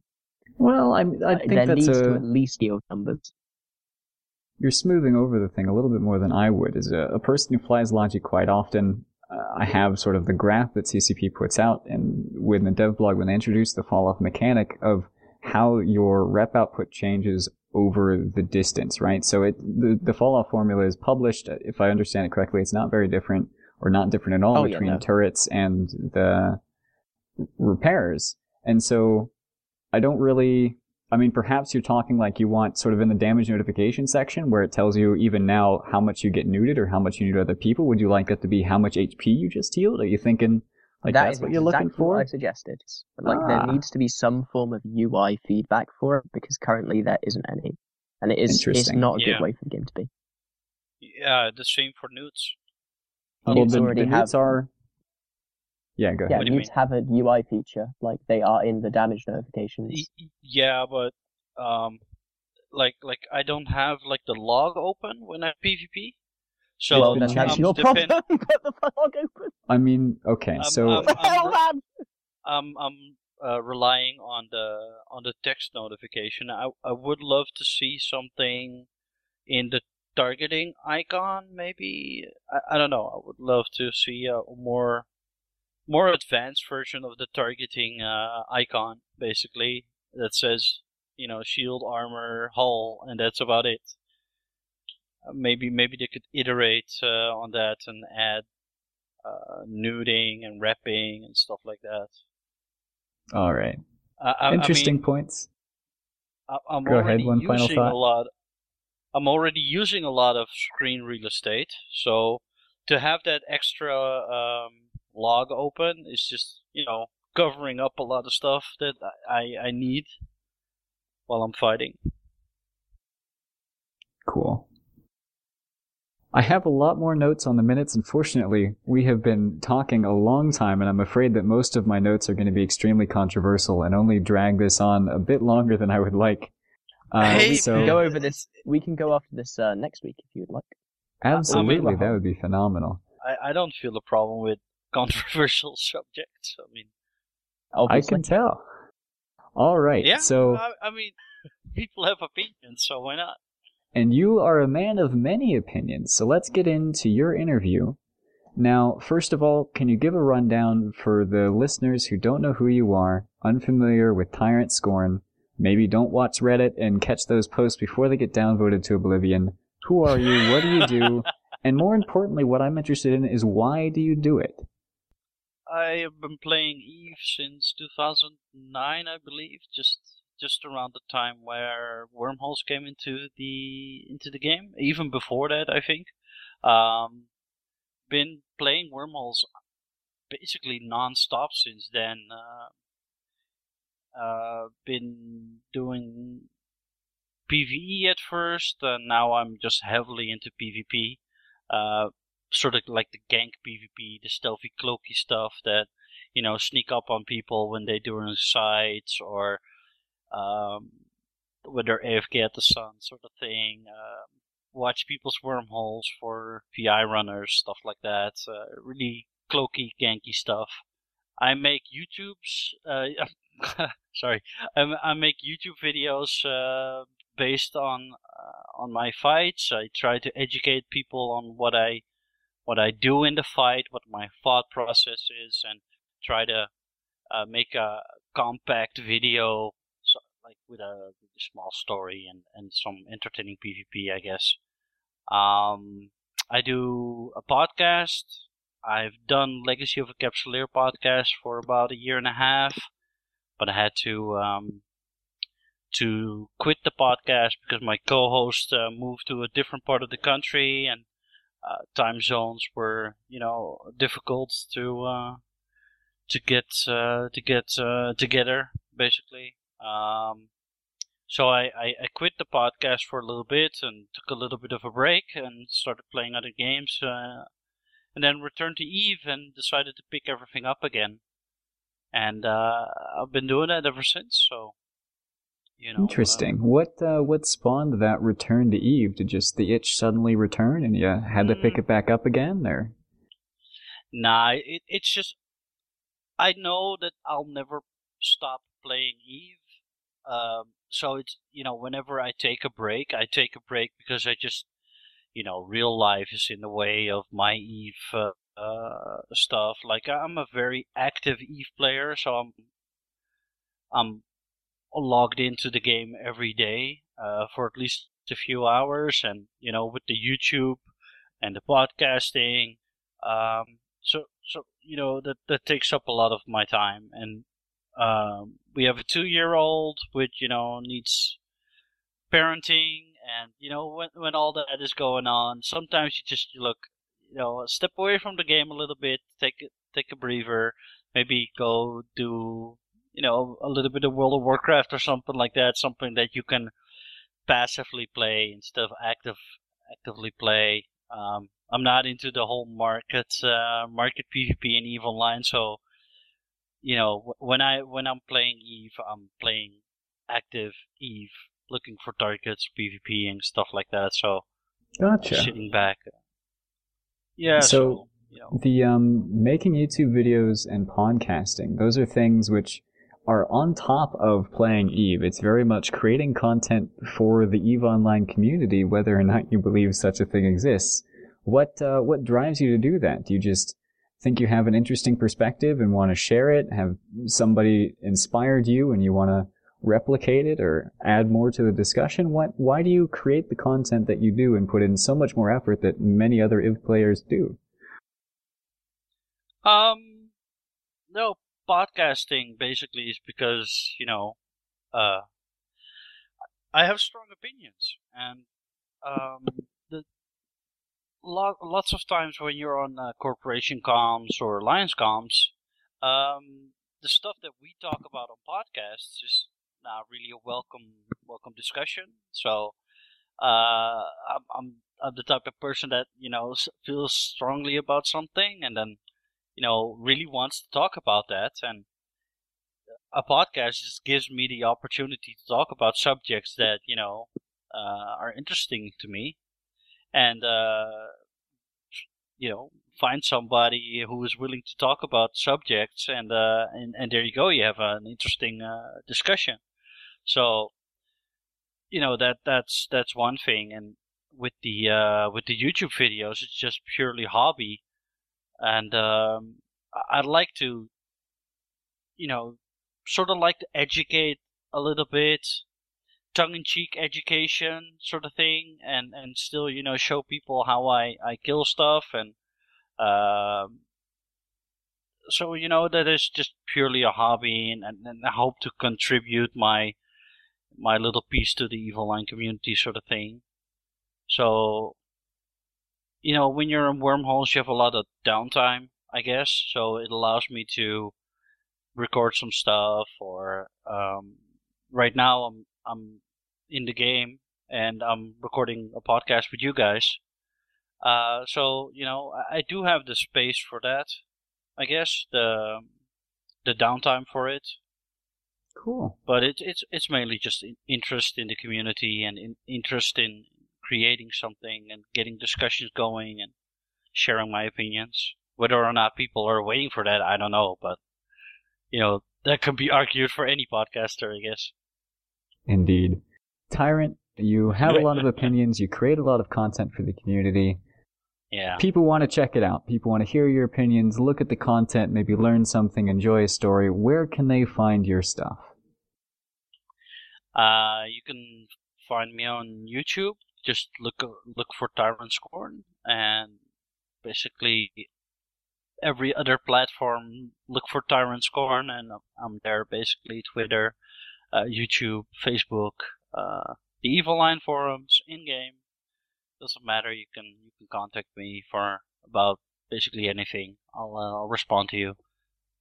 Um, right on. And you you can also go to tyrant scorn dot com, where it's basically my personal personal website. So yeah, that's about it. Cool. So Vic, who are you? Absolutely. What do you go do? For it, and why do you do it? Um. So I don't really think I have one particular gimmick that I, you know, I say I'm this guy or that guy, or I'm the market PvP guy. I think I I kind of consume EVE content regardless of where what security sector it is or what it involves. So I like the game because it gives me, it is an M M O, which is captivating because there are so many other players out there, and the game changes very drastically depending on what those players do. So it's actually a game, which is incredible. There's there's very few games out there. EVE is a game played against other people in many forms. Interesting. So do you... I'm honestly not familiar, and this is probably bad on my part for being a host, but I haven't seen any YouTube videos. I haven't seen podcasts run by yourself. As I understand it, you're just a guy who loves EVE, who's experienced quite a bit of it, and you're passionate about it, so now you're running for the C S M, correct me? That is correct. This will be the third time I'm running for C S M. Right on. So your choice to run for the C S M, this will sort of segue into Jin's inevitable question, but why do you do it? Why do you keep running? What's so enticing for you? So the one thing I really do want to hammer is players play EVE, and they do a lot of different things, and it's important to have a knowledge of all those things. Now, everyone's knowledge is not going to be complete, so you need a diversity on the C S M. I think that's what C C P really needs, is you need representatives who all, you either need fifteen or so specialized ones that know one thing and one thing only, and I think that's unhealthy, but it could be done, or a lot of people that, that have a lot of breadth, you know, a lot of spread of knowledge as well as depth. I also think, so I think that would make me uniquely qualified because I've played a lot of different aspects of this game. Um, I think I understand a lot what motivates people in terms of why they log in, and I go into that a lot in my C S M post, and I think I, I understand a lot of what makes some mechanics work and get the behaviors that they want to pry out of people, and some some beha- some mechanics don't won't ever do that. They don't have a good chance of doing that. Um, the the last kind of thing is I'm not a block candidate, and I think the C S M is too dominated by block candidates, and that's very bad.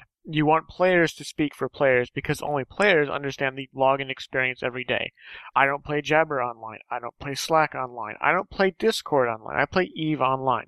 Yes, you need all those tools to facilitate the modern EVE experience, but I think a lot of people who don't physically log in play the game, whatever that form that takes, whether it's moving minerals, whether it's harvesting minerals, whether it's shooting other players, whether it's planning battles. It doesn't matter. You need to log into the game physically to be able to speak for players. If you're playing, like, EVE strategic level, that's a different game entirely, almost. It doesn't involve the normal day-to-day log-in, log-out experience. That's an interesting point of view. Tyrant, you have some thoughts. Yeah. I, I think uh, I agree with this guy, because, you know, that that's basically... how I play the game. It's like I'm I'm I'm using third-party tools, but that's basically because I I'm I'm required to to get my content out in terms of my videos or my podcast. But other than that, I'm a very big supporter of having a lot of third-party tools that that we kind of forced to use, to have them in the game. So what what Vic says about, you know, Uh, be playing EVE online, the client, just makes a lot of sense. Interesting. Uh, Jin, I think it's not unfair to classify you as a Block candidate, given that you represent Provi Block, and certainly you would like to think the rest of EVE as well. What are your thoughts? Uh, in particular, most recently, your computer's been down, so you have not been playing EVE Online. You've been playing Watch Private Twitch streams and trying to F C through a third party. How are your? What are your thoughts on this position?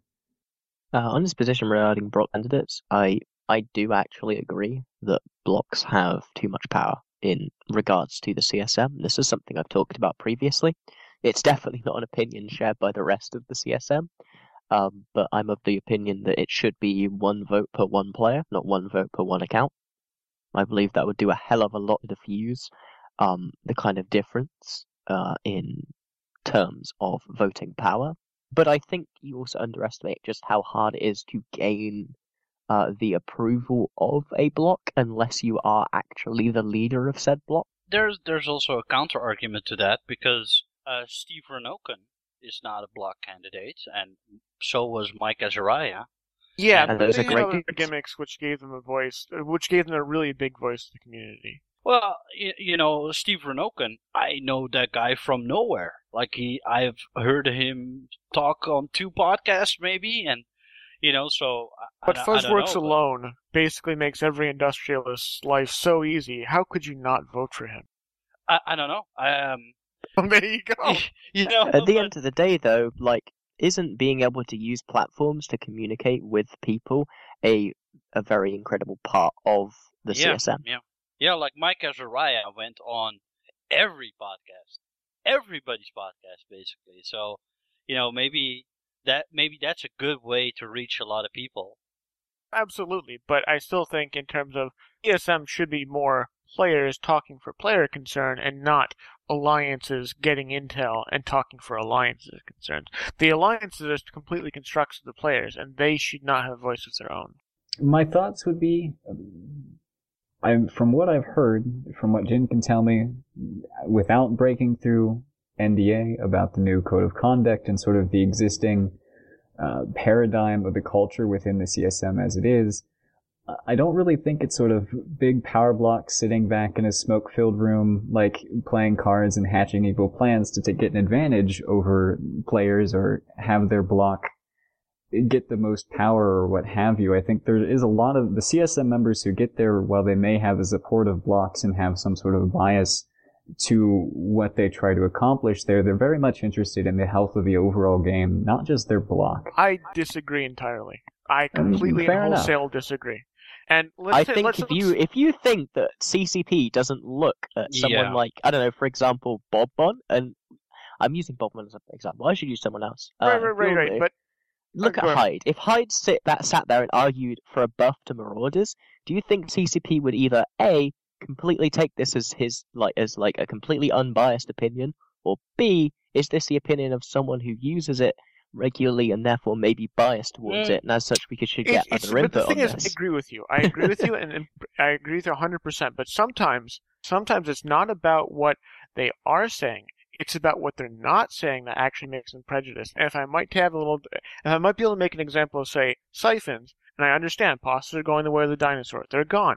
But for two or three years, siphons have been in the game, and they would have been a great, great weapon to fight bigger blocks on their terms and create a ton of content. But I've barely seen any mention of siphons because I, in at least in my appraisal, C S M members are completely comfortable, at least a lot of them, with them being completely broken and unfunctional. Because if they were functional and working as they're philosophically intended, that would create massive headaches for the blocks. I think it'd be great, but obviously C S M members don't feel that way. Siphons. I've talked to a bunch of people that maintain passes and get people to siphon uh, some stuff from their pass uh, sometimes. And the way they deal with that is just really easy. They put guns on their pass.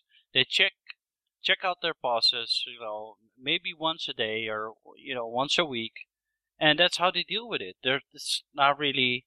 Yeah, I, mean, I believe what Vic is talking that's about is fine. the fact that you can detect them using the A P I in a very that. weird manner. Yeah. Oh, okay. Okay, I wasn't aware of that. Like, if these are actively activating their space, great. It's working as intended.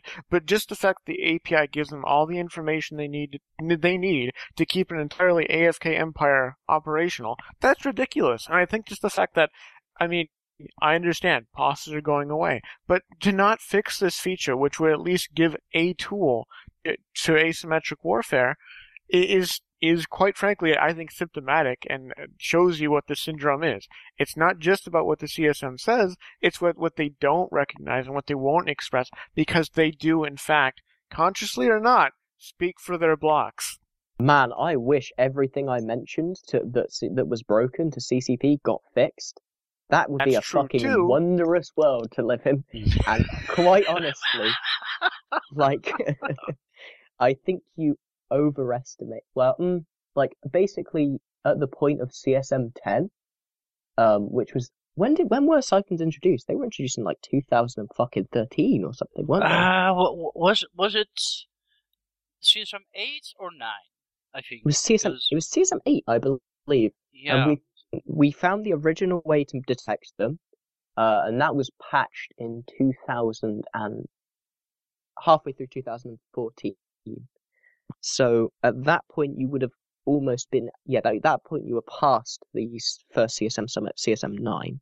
So yeah, uh, like I will uh, give you that, but bear in mind that at that point, they were talk- they were thinking about the new structure mechanics. No, I understand. I prefaced my entire yeah. thing with, I realized just a question of, Players have players are aware of lots of features which, you know, maybe they won't get fixed, but they should at least be voiced. And I think, whether people will admit it or not, a lot of C S Ms will not voice things that are just happen to be going their way. I mean, any player of EVE should be able to re- instantly realize it's not always what you see that's important, it's what you don't see. Yeah, well, I've, I've heard I, I a lot of see I, it's more that it's. I can see your point, but I think it's more about things that you don't use. Because, I mean, all of the major null blocks have abused things like interceptors. We've abused things like hick rock walls. We've abused things like uh, basically every doctrine that's been broken ever. Uh, yeah, but you're it's... only confirming my suspicions here. You don't like the things that you break are fu- you, you want to get fixed, but the things potentially antagonistic entities that want to, you know, mess with yourself, you don't care no, about. No, it's those just because much. we don't use them. Like, if you don't right, use something, you don't, use them, you don't so understand how it doesn't, that's the thing. It doesn't get voiced. Yeah, I, I, I would yeah, agree yeah. with your assessment so, on that, although I would disagree with your in, your um implication that it's because we hate your gameplay and hope it dies. I think that that is a very negative view on the C S M, though I will admit that we could use with more voices um, regarding, you know, mechanics that well, are abused. I definitely agree with that. If I can... If I can uh, yeah, final point on this particular this. bit. Go ahead, Tyron. Um, like, I've spoken to Noobman, and uh, we we just had the um, the wormhole town hall that you you were present, uh, Jin'taan, where I was a strong advocate for um sort of something in between a pause and a citadel, um because oh the my. Cit- Did, the, the citadel... Didn't you come to the low class one as well? Yeah, yeah, yeah, the low class. Yeah, that that's the one I'm talking about, and. Um, the thing is that Noobman and the other uh, wormhole C S Ms uh, live a completely different lifestyle, uh, lifestyle than other people in wormhole space. The people that don't have a Hard Knocks Alliance or Laser Hawks, or um, so w- whenever they they get on the C S M and advocate for Citadels, how great they are. Um, this is just an example, by the way. Like, I, I'm not saying this is uh, this is one hundred percent true or black or white, or, but like it has affected so many things in wormhole space that it's not necessarily good for the entirety of wormhole space, but because the the, the lower class wormhole guys don't get on the C S M, you know, there there's not a voice against it, sort of thing. So I, I get what Vic is saying, because it's it's it has completely changed my personal playstyle, and you know I, I can't speak for everybody in lower class wormholes, but it's just a big big change, and I'm, I'm missing the middleman here, like gotcha. the, the small guy. Like, so I, I, I get Vic's point, definitely. Okay. So, Jin'taan, we've left it in the air long enough. Ask your question, and let's find the answer. Yeah, Vic. What I'd like to ask is, what are you going to do to uh, for the C S M? What are you going to do to, you know, help it in some way? So, again, I consider myself a generalist, and I think there needs to be a lot more generalist opinion on the C S M, because I think it is a little bit tilted, as I said. That being said, I think... Um, I understand, I mean, undaunted, okay, so, so I do it a lot. Go, before you go on this, uh, you're talking about what you're going to do on the C S M. What I'd like to ask you is what you're going to do for the C S M. Uh, you know. For the C S M, C S M, I will offer opinions which may be contradictory or alternate to their beliefs, and at least challenge people to think about other people and the, you know, other play styles which don't really coalesce enough to be able to get a megaphone voice. Okay. Do you have any plans for communicating with people uh, or the public? Uh, do you have any idea of how you would like to get other feedback from other people? See, here's the, here's the thing. I don't really run a blog. I don't do YouTube videos. And you might say, this is a terrible thing. You're supposed to be a communicator. What are you doing? It's awfully odd to be a communicator without a communication device. I play the game a lot. There aren't, there aren't the best tools in game, but you can definitely talk to a lot of people just on TeamSpeak, just on using the in-game tools, on Discord or Slack. You can definitely get a lot of feedback instantly. There are people that are very close to the things. It's not second or third level kind of, you know, feedback that's boiled up. It's because I'm constantly seeing people playing the game. I am constantly playing the game. And I think there's a lot of the kind of meta feedback that's already boils up into the C S M, which is good. You need that. But there isn't a whole lot of very close to it kind of feedback, in my appraisal. Uh, Jin'taan, let, let, let me ask you, man, what does it even mean to communicate with C S M? Because I, in my experience, people always say, you know, I'm a big communicator, blah, blah, blah. And then at the end of the, end of the, the elections, they get on and you never hear from them again. Like, what does it even mean? Like, you're approachable for me because I'm in the same channels as you are. But are you approachable for everybody else? And Well, and th- yeah, I'd like that... to think that I made myself very available. I've been constantly communicating on every format available, be it Twitter, the EVE Online forums, or Reddit. I've been on every podcast that there is, effectively. Uh, and I'm also have led several town halls and round tables.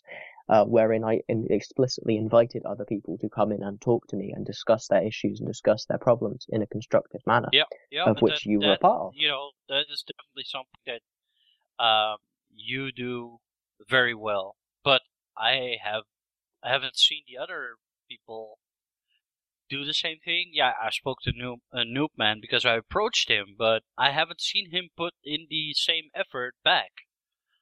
Like you do, like you contact people. You're constantly out there. I can't, I can't turn on my computer and I see Jin'taan, his name, everywhere. That's, well, that's I mean... the stuff, and that's good. But for the other C S M members, I haven't seen them. I haven't spoken to well, them. You so... have to understand that that is why I'm asking this question. I'm asking, yeah. you know, are people? What What are your plans for communication? Are you going to work with me? You know, I, I want to I want to bring that as more of a focus in this C S M election. I, I think I would be, if given a prompt, given a, a agreed upon communication medium, I can be extremely communicative, as anyone who's read my C S M posts can see. I can fill lot, the screen with lots of words very quickly. You're in the um, and, and it's not are you all in the garbage. War Deck one as well? You're uh, in the War Deck. Yes, I am in yeah, fact yeah. in the War Deck. Uh, I believe I've channel. discussed things with you in there before as well. Yes. All right, so as we round out the interview, um, you want to quickly go ahead. You mentioned your C S M post. You want to tell people how they can find you, where that is. If they want to contact you, how would they go about doing it? Uh, go ahead and send me an email in-game. That's Vic Jefferson. If you want to go on the C S M forums, on the Evo forums, go ahead and post on post. It will get a response in as much detail as I can possibly muster. Gotcha. So, in all fairness, I think it's only proper, and I recognize this may be playing right into Jin'taan's evil plan, but I think we should ask, Jin'taan, what would you do for the C S M? Not what have you done. Oh god, really? Not... Are you gonna... Absolutely. I do actually have plans uh, for this next year's C S M, and you've started to see some of them start uh, come to fruition. I have um, uh, been in long talks with Apothony, who is a very close friend well, of mine. Well, no, hang on, Jin, hang on, Jin. We're not talking about what you do as a C S M member. We're talking what we do for the C S M. Yeah, I'm getting to that, all right? I gotta, I gotta right. set the context, my friend. Uh, what I I'm apologize. doing is I'm going to, I'm going to run a monthly, uh, monthly-ish podcast with the C S M to provide more communication, um, in a more uh digestible format. Uh, and I'm also looking to provide a better contact, uh, like a list of contact details for people, as I've recognized that it's, it's become very difficult for people to contact the C S M if they don't, you know, know who we are really, or uh, what we, what areas of the game we focus on. It's not, you know, it's not great if you come to me with some question about the A P I, or you go to Steve Mnuchin, uh with some question about fleet compositions. So you're looking to provide a means of communication from the C S M down to the player base, and a means of contact from the player base up to the C S M. Pretty much. Uh, I've also right got to continue doing what I've done on the C S M. Vic, Tyron, any thoughts to add? Any questions that you have for Jin? No, no, I think great that he's uh, putting himself out there. Like I said, man, you can turn on your computer and there is, there, there he is. Like, I think that's great. I think a lot of other C S M members should follow his example. So, you know, apart from whether or not you agree with each other, that that's beside the point. But I think a lot of other people need to get their name out there. So I think Jin'taan has got it uh, down in spades, I guess. No right, question. Vic, yeah, final well, thoughts? Uh, oh, not really. Okay. Well, I'd like to. I would. I'd like to wish uh, luck on his C S M election, and I'd like to wish Tyrant luck on not running, non-election. yeah, his his non-running. I'd like to wish you luck on your non-running, Tyrant. Good job. Stay uh, out of this hellhole. Like, like here, here's here's what I wanted to ask ask you guys, basically, as as running for the C S M. It's like, do you hate the game so much, or do you love the game so much that you really need to take it down a notch? So, you know, running for the C M, C S M has burned out, like, almost all the other C S M, ex-C S M members, so this is your way to, like, get yourself unhooked from C, uh, from EVE Online. Like, I'm always afraid that, like, I got so many opinions, I'm so... you know, busy in, in the community that, you know, why not run for the C S M? But then again, I love the game so much that I'm afraid that it'll burn the hell out of me. Like, I, you've you've seen it happen, like, to almost every other ex-C S M member. I mean, I saw it happen to literally three people in this C S M, so yeah. Yeah, yeah, exactly. Like, well, we certainly... I mean, We certainly appreciate their sacrifice, that they care so much about the game, they're willing to put themselves at the very least at the risk of that happening. Yeah, or it's the only way to detox yourself or something like that. Like. Indeed. So let's wrap things up. Let's get into the host highlights. Alec has an interesting one that unfortunately he had to leave, so tune in in a couple weeks for the next episode. You'll get to hear Alec's amazing host highlights. We may even convince him to do two, just to make up for this lack of a highlight this episode. My host highlight is going to be just this morning, waking up at four a.m. for an alarm clock op to go and fight some nightmares from Pravi with my A U T Z bros. It was a blast. Flying with A U T Z is always fun. Some great characters there. Killing nightmares, you can never go wrong when you're killing nightmares. And I think the best part about it was I spent just about all of my Saturday sitting down with the rest of our F C team and our Doctrine team, working out exactly how we were going to extract as many Nightmare Killer males as we could. And it worked. Very, very satisfied with what happened. It was worth waking up so early, and I had a blast. Shout out to Proudview for bringing the fight, especially. We were honestly amazed at your lack of A U T Z numbers. Like, I kind of feel bad. We outnumbered you on our own, and then we had N C along. But with your numbers in E U T Z, we honestly expect you to give a bigger turnout, especially given the uh, the amount of hype we heard you were putting out for the op. But in any case, that's my host highlight. Jin, how about yourself? I have been winning EVE lately because my computer's motherboard died as I went around earlier, so I have no highlights, but I did sleep seventeen hours today, so that was nice. Whew. Uh, yeah, I, I think um, the M C uh, hijacked your computer. Just to make it easier for them to we win. Said, we were mentioning before the show that M C has a subcontract with some Russian hackers such that whoever we go and invade, the top F Cs, boom, computer dead, don't have to deal with them. Yep. And we're very carefully monitoring the situation with Jim's P C such that we can time our withdrawal from the area right when he gets up and running again. Would so, it surprise you to learn that I don't actually consider myself the top F C in Providence? No, not really. Okay. I don't think you have that massive an ego at Jim. Cool. All right, Vic, host highlight. Out Blobson with uh, Rote last week, and uh, with a thirty-minute period, we killed two snakes, a Kronos, and a V nine. It's a pretty good record. Nice. So, uh, Rote Kapelle, good enough for a host highlight, not good enough for a shout-out. Tyrant, your host highlight. Oh, Lord. Um, I had an uh, interesting episode for my podcast with C C P Guard, so that was a really, uh, really interesting uh, recording session. Was definitely one of my uh, highlights. And when will we be uh, seeing that? Uh, it's coming out tomorrow, so watch out on crossing zebras dot com for that. And um, it's already up on YouTube, so if you go to my YouTube channel, you can you can listen to it. But I, I think this podcast won't be out before then. So other than that, I'm um, having a wonderful time in wormhole space, killing other people. So that that's a lot of fun, and making a lot of lo- lots of videos about that. So, all right, on to one of my favorite parts of the show: dramatic readings of region descriptions. I'm leading it off today with O M I S T, and uh, I'm afraid to say I didn't pre-read this. I'm a bad host, so we're gonna have probably a co- couple of flubs over words. But here we go. Out in O M I S T. Civilization gives way to survival. Here, it is not one corporation against another. It is one tribe fighting in a blood war against another. Not out of differing ideologies or any higher reasoning. It is only for the basest necessities of humanity that men wage war in O M I S T. Such is the way of life on the frontier's frontier. In this dark, it is dark, brutal, and unforgiving. In a way, O M I S T is the rest of the galaxy, distilled down to its most elementary nature. Those who can survive and thrive here seem as untamed gods to those who luxuriate in more civilized space. Jin, Paragon Sol, a region you're quite familiar with. Man, I would not have taken this if I realized that it was going to have two voices. Oh no, it doesn't have two voices. My bad, bad. What the hell is this? It's like an audio diary. What in the hell? Okay. Get on with it. I'm going to prepare.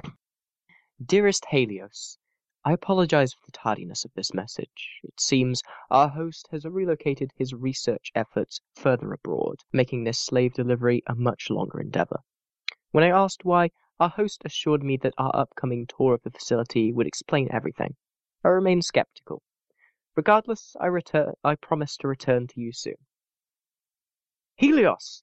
The facilities here are astounding. Our host has assembled a team of the finest minds to bring his dream to life. They've made major strides. The implications of their cranial implant technology alone are dazzling. Helios! Our host introduced what became of the slaves I delivered. The brutes were silent and inert. I tell you, it was as if their very souls had been stripped from them. I will voice my concerns with our host tomorrow. Helios. Our host had announced the birth of his nation. I sent a communique to the Ministry of Internal Order. Helios. I discovered my messages are being blocked. Our host never had any intention of sending them. His autonomous... His aut... Fucking hell. His automatons are, hit, are everywhere now. Their numbers grow. Their numbers grow by the very day. They are watching me. My darling wife, how I miss you. The slaves have been set against everyone not of the nation. I survived only by the grace of God. The things are slow but efficient. I feel. I hear their footsteps pass the room, regular, constant. It is only a matter of time. I pray God forgive us our terrible transgressions. I love you, Helios. I am sorry that I must break my promise. So, the story of some poor dude getting wrecked by Sanchez's nation because he went there to see Kublai to, to pass off slaves. Pretty sound. Alrighty, Tyrant rounded out with period basis.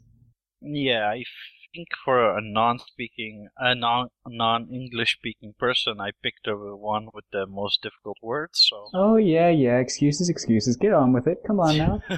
Bear with me.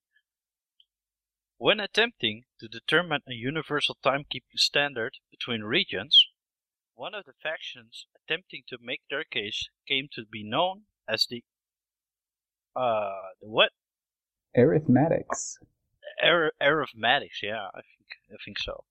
Compromised mainly of engineers and physicists, the arithmetics sought to use naturally occurring phenomena and ma- mathematical permutations thereof to di- dictate a pure clock. During this time, the region now known as period basis was an area of intensive research. The region's inordinately high concentration of pulsars of various frequencies led the physicists to try to find some lowest common denominator amongst the harmonics, or in the common per- parlance of astronomer Galantis H- H- Holzheim?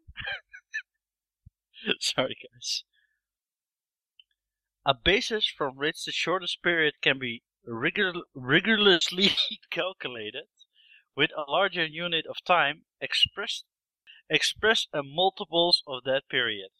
This does not make sense to me.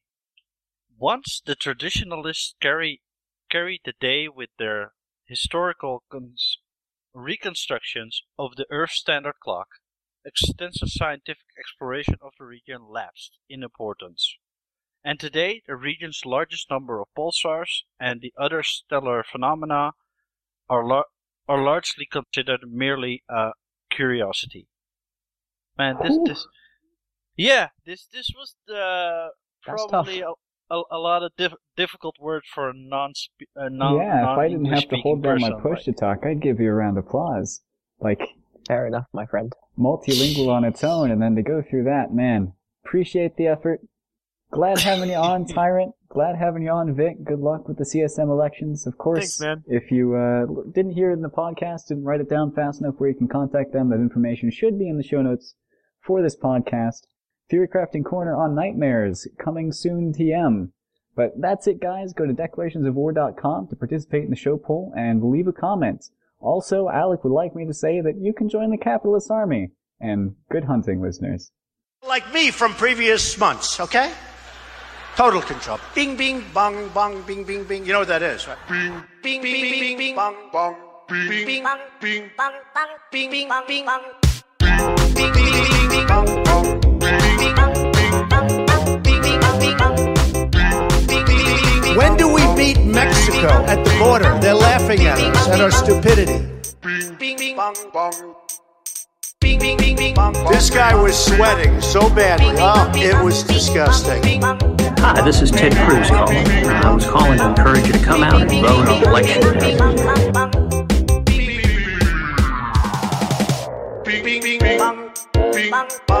Anybody saw us beating, let's say, China? I beat China all the time. Believe me. Hillary has experience, but it's bad experience. And I don't believe that Hillary has the stamina. Well, she looks weak, and she looks ineffective.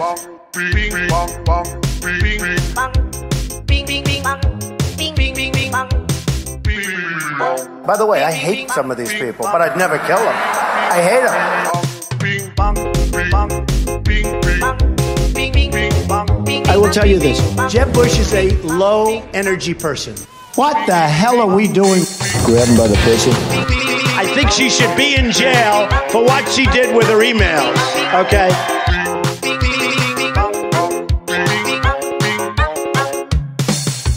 I will release my tax returns against my lawyer's wishes when she releases her thirty-three thousand emails that have been deleted. We will make America great again.